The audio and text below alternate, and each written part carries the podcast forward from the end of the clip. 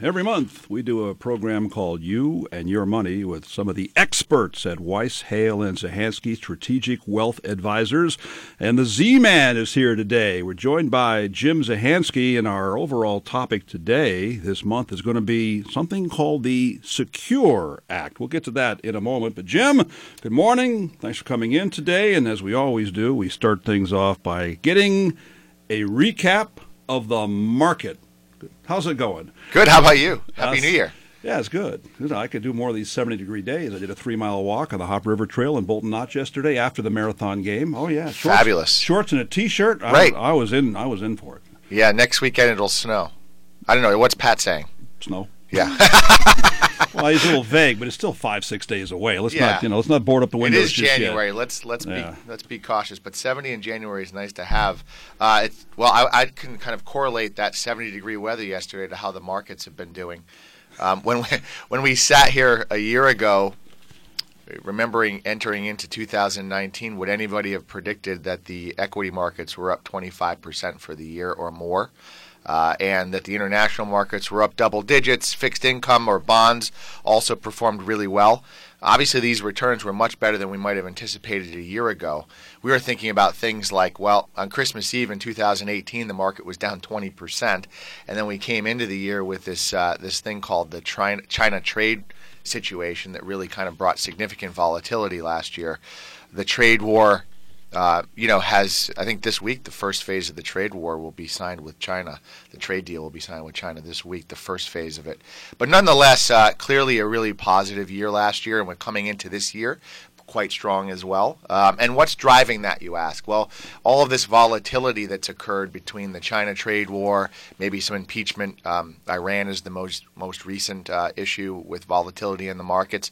But what's keeping them propped up really is strong, what we call technicals or fundamentals uh, in the economy. Things like really strong employment, uh, strong employment numbers, uh, things like uh, accommodative monetary policy by the Federal Reserve and globally.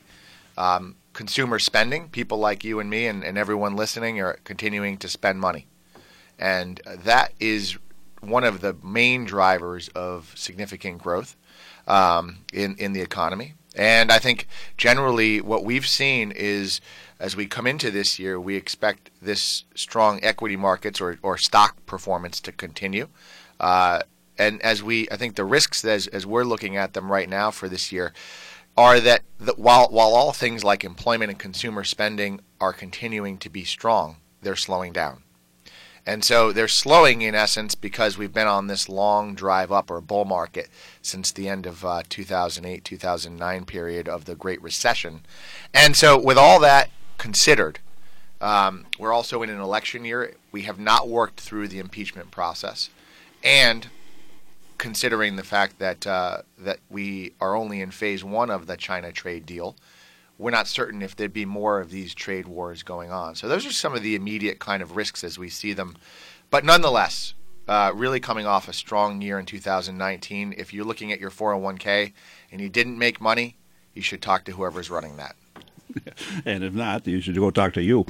now, you often talk about uncertainty and volatility. You just did. You mentioned a couple of things, and what I was interested in was this Iran thing is becoming pretty big, but it doesn't seem to have taken any kind of a negative hit on the markets. Am I right about that? Yeah, there was some initial volatility. I think the first uh, maybe a week ago, um, and and I think what's what's interesting about it is, uh, you know, clearly it, there appears to be a back off politically on, on this, and and so.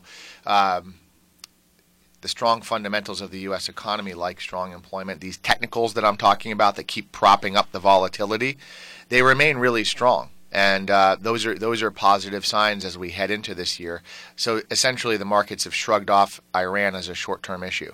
Should it continue, though, to go longer, then we would expect more volatility to rear its head again. So, in other words, shrug, market shrugged it off, and we've moved on.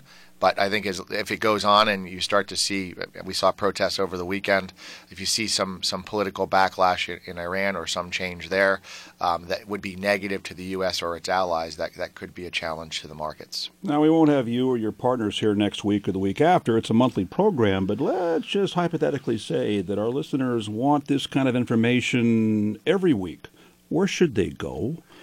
Great question. Yeah, so we have this great website, uh, whzwealth.com backslash resources. On there are these type of updates as well as other financial information, uh, and we, we, track obviously uh, all things financial and strategic wealth uh, management. That's whzwealth.com slash resources. All right, this is what they've all been tuning in for this morning, Jim. They want to know what is the Secure Act. How does it affect our listeners? I notice also, by the way, that it's in all capitals. Is that significant? Is that because it's a, an acronym? It is. Yeah. So so uh, great great catch there. Um, you know, wrapping up, I, I think that that there's such there's such anticipation of the Secure Act. Uh, but but in all honesty, the Secure Act is probably the most dynamic piece of retirement legislation since 2006. So you know, Congress acted in late December of 2019 to initiate the Secure Act. And to your point, what's it stand for? Well, it's it's uh, essentially setting every community up for retirement enhancement. So Congress is getting real cute in these acronym names, uh, but but it really does, but it really does actually have some real positive. Uh, I think there's some positive outcomes for individuals, for businesses, and generally the intent of it is to allow more people, more of your listeners, more people in the U.S. to save for retirement, because there's that it, it really is a challenge when you consider how we all will retire. And you know social security is a certain amount of money but where else will you get that income from? Obviously you need to save money. And so this is enabling i'll talk more details about it. But the secure act the intent of it and the intent of the legislation is to enable more people to save money through their employers and it empowers more employers to actually start savings plans like 401ks with this new proposal this new plan, would that mean it's time to see your strategic wealth advisor and maybe swap a few things around or open new accounts? What what what do people do now that this is on the table?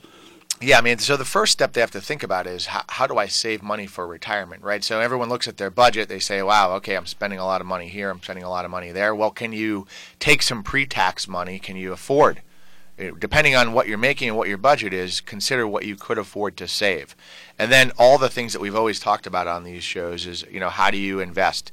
You know, a diversified approach likely, um, and the simplicity now of investing in a in a 401k or some type of retirement program um, is actually pretty pretty strong. So you, you there are there are actually choices that align to your retirement date, and then someone manages that for you. So um, I would say you need to first consider is what you can save in your budget, but make the hard choices and start saving because then you can apply things like compound interest and market growth over time, which is really where in individual investors win. Does the Secure Act have an effect on people who have retired who are over 70? It does, yeah. Um, so there are a couple implications there, and probably the most significant implication because there are 39 different changes in retirement law. We're going to focus on probably four or five of them today. One of them, though, is the one you just you talked about.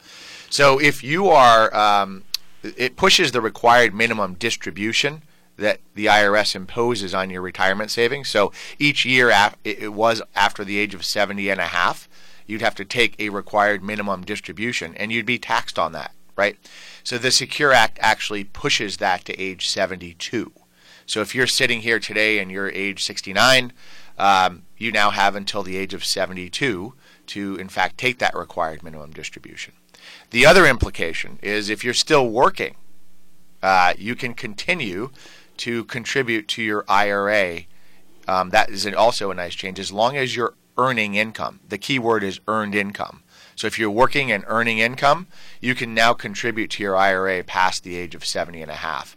That was not possible before. So um, don't have to take required minimum distribution to age 72. And if you're still earning income past the age of 70 and a half, you can contribute to your IRA, which allows you to get tax savings when you when you in fact invest money uh, in an IRA. You're, you're uh, it's growing tax deferred, and uh, and you're able to uh, you know depending on your income level potentially get a, a, a tax credit on that contribution to your IRA. Does the Secure Act mean that if you're working and you're approaching 70 or whatever that age is, that you have to now contribute more, or are you still contributing what you had in the last couple of decades. Yeah, you can you continue to so the the IRS sets limits annually to what you can contribute to an IRA. Um, and you know, if you're over the age of 50, um, it's going to be it's going to be seven thousand uh, dollars this year. So that that limit is is monitored by the IRS. What are some of the other key provisions for the individual investor? Um, there, I think that generally speaking, the, uh, the the two bigger ones are for the folks that the required minimum distribution is pushed, and then you can save the uh, save up past the age 70 and a half if you have earned income. The other one is if you're inheriting an, uh, an IRA, so someone in your family passes, and you're the beneficiary beneficiary of it.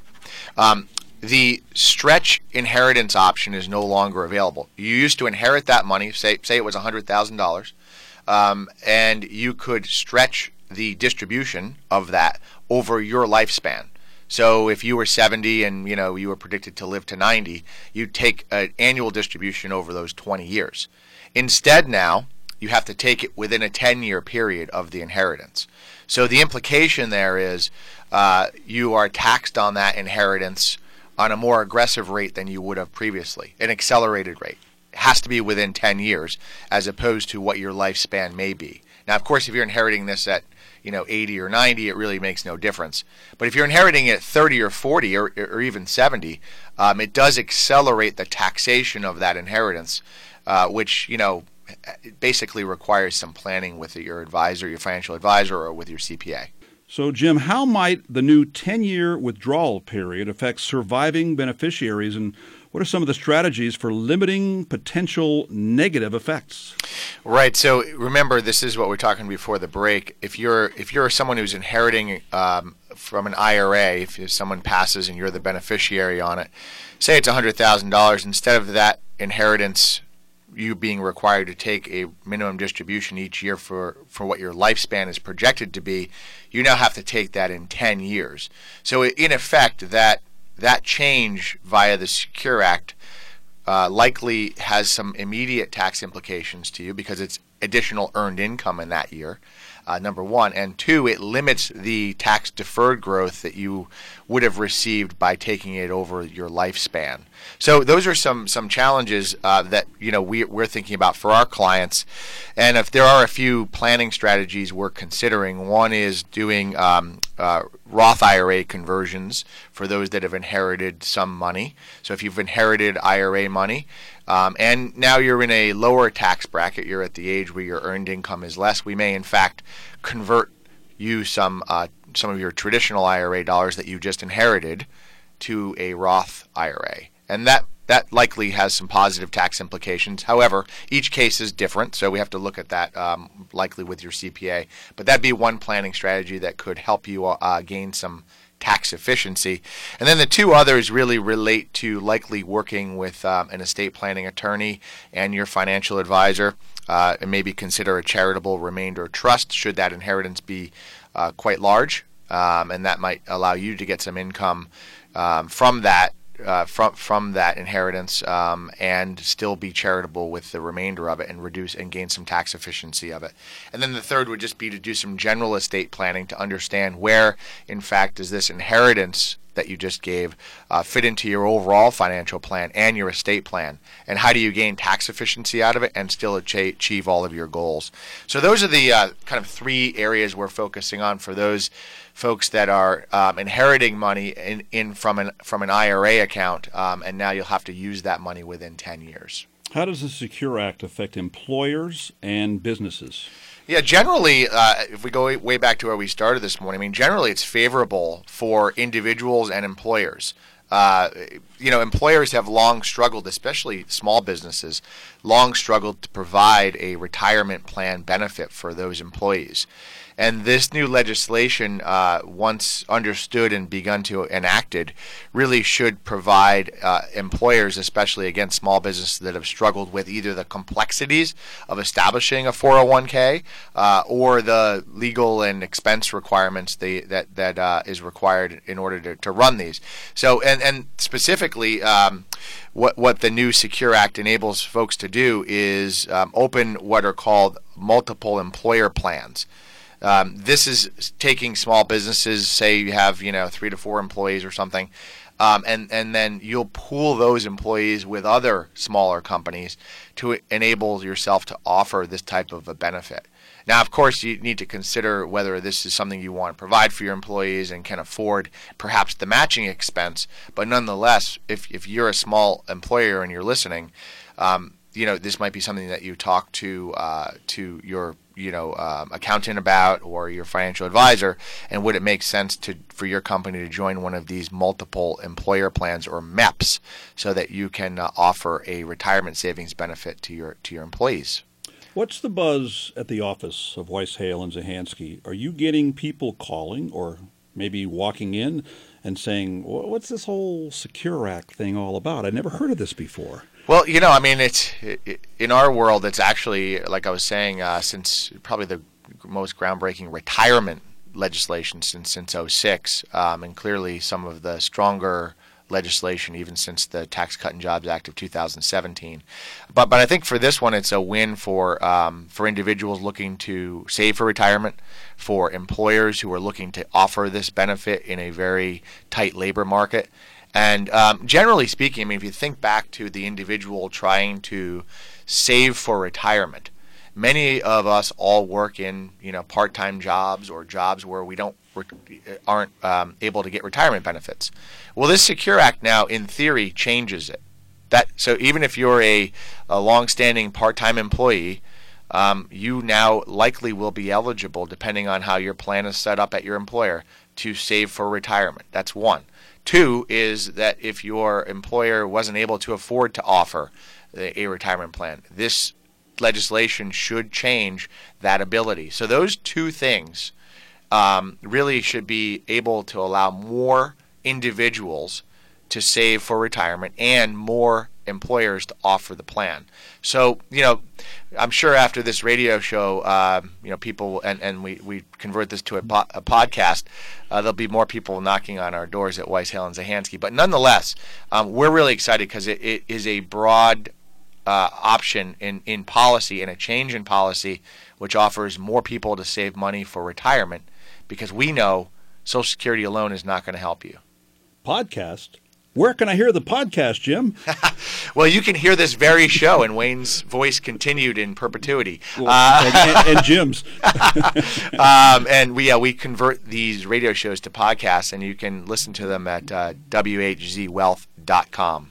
It's better to go to your website, but they're also on our website under the link that says, drumroll please, podcast going back to the employers and business question, does this new Secure Act cost employers more, or would they be essentially paying what they have done to this point before the Secure Act was enacted? Yeah, good question. So, depending on what type of plan the you know that that the employer chooses, um, it should it should be a less expensive proposition uh, because with the multiple employer plans, it will uh, build a scale so that so that you know if you're a small employer and you only have three employees, you're going to join into this group of other employers, and it should overall reduce expenses. Also, it does uh, the the Secure Act does limit the amount of regulatory filings that need to be filed by the employer, so that's a positive sign. Um, and I think the other thing that it does um, is offer a tax credit to businesses. Uh, so, so you know the tax credits have increased. So this, this is the real reasons why employers, if you're listening in a small business, really should should find out more about this. If it's a benefit, if retirement savings is a benefit you want to give to your employees, and you've always thought that you couldn't afford it, it might be worth looking into now. Are there other unique strategies that employers can utilize to maximize these changes? Yeah, well, they can um, because aside from the tax credit, they can also increase the amount uh, if they're in a safe harbor plan. So that's one of the in retirement vehicles that they could choose from. Um, if they're in a safe harbor plan, they can offer a deferral maximum now up to 15%. So, you know, there are, again, getting at tax efficiency. I mean, there's, if you're an employer offering this, you generally want to help people save for retirement that are working for you. Uh, you also likely want to get a tax credit on it. And, and third, um, you know, you're looking to save for your own retirement. So um, all of those things can can be, now be garnered uh, if you're a, a, business owner and haven't been reti- uh, offering retirement plans. there's so many aspects of this that are going to be new to some people. So, how can the listeners prepare and stay informed about all these changes? Yeah, again, there are 39 provisions that the Secure Act offers to individuals and businesses uh, that change re- their retirement saving landscape. And so uh, they can see all 39. We've probably talked about five or six. They can see all 39 at whzwealth.com backslash news. And I can't let you get away without breaking more news this morning. Weiss, Hale, and Zahansky, Strategic Wealth Advisors, announcing that managing partners, principals Lawrence Hale and Jim Zahansky, have been selected as Connecticut five star wealth managers. Individuals are carefully selected among thousands of wealth managers across the USA. Five star professionals developed a rigorous, multifaceted research methodology approach that incorporates input from peers and firm leaders along with client retention rates, industry experience, and a thorough regulatory history review. So, Jim, congratulations on that. Just a couple thoughts on that. Thanks, Wayne. Yeah, uh, it's, it's, always nice to be honored. Uh, Lawrence and I are both humbled by this. It's a pretty rigorous process that Five Star takes. I think the thing that we're honored about uh, in this is that uh, you know our clients are working with us. We're working for them every day to help them achieve their goals. They're the most important piece of our business, and we try to uh, help them achieve their goals. There's nothing more rewarding when, when someone's goal is achieved and we've helped them do it.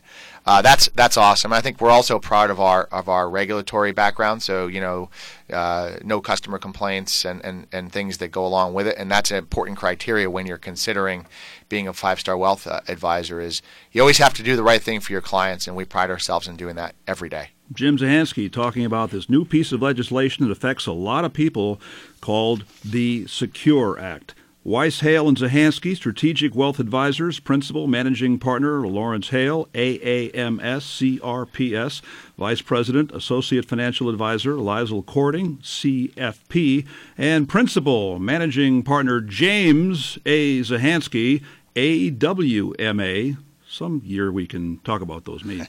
Offer securities and advisory services through Commonwealth Financial Network, member FINRA SIPC, a registered investment advisor, fixed insurance products and services offered through CES Insurance Agency.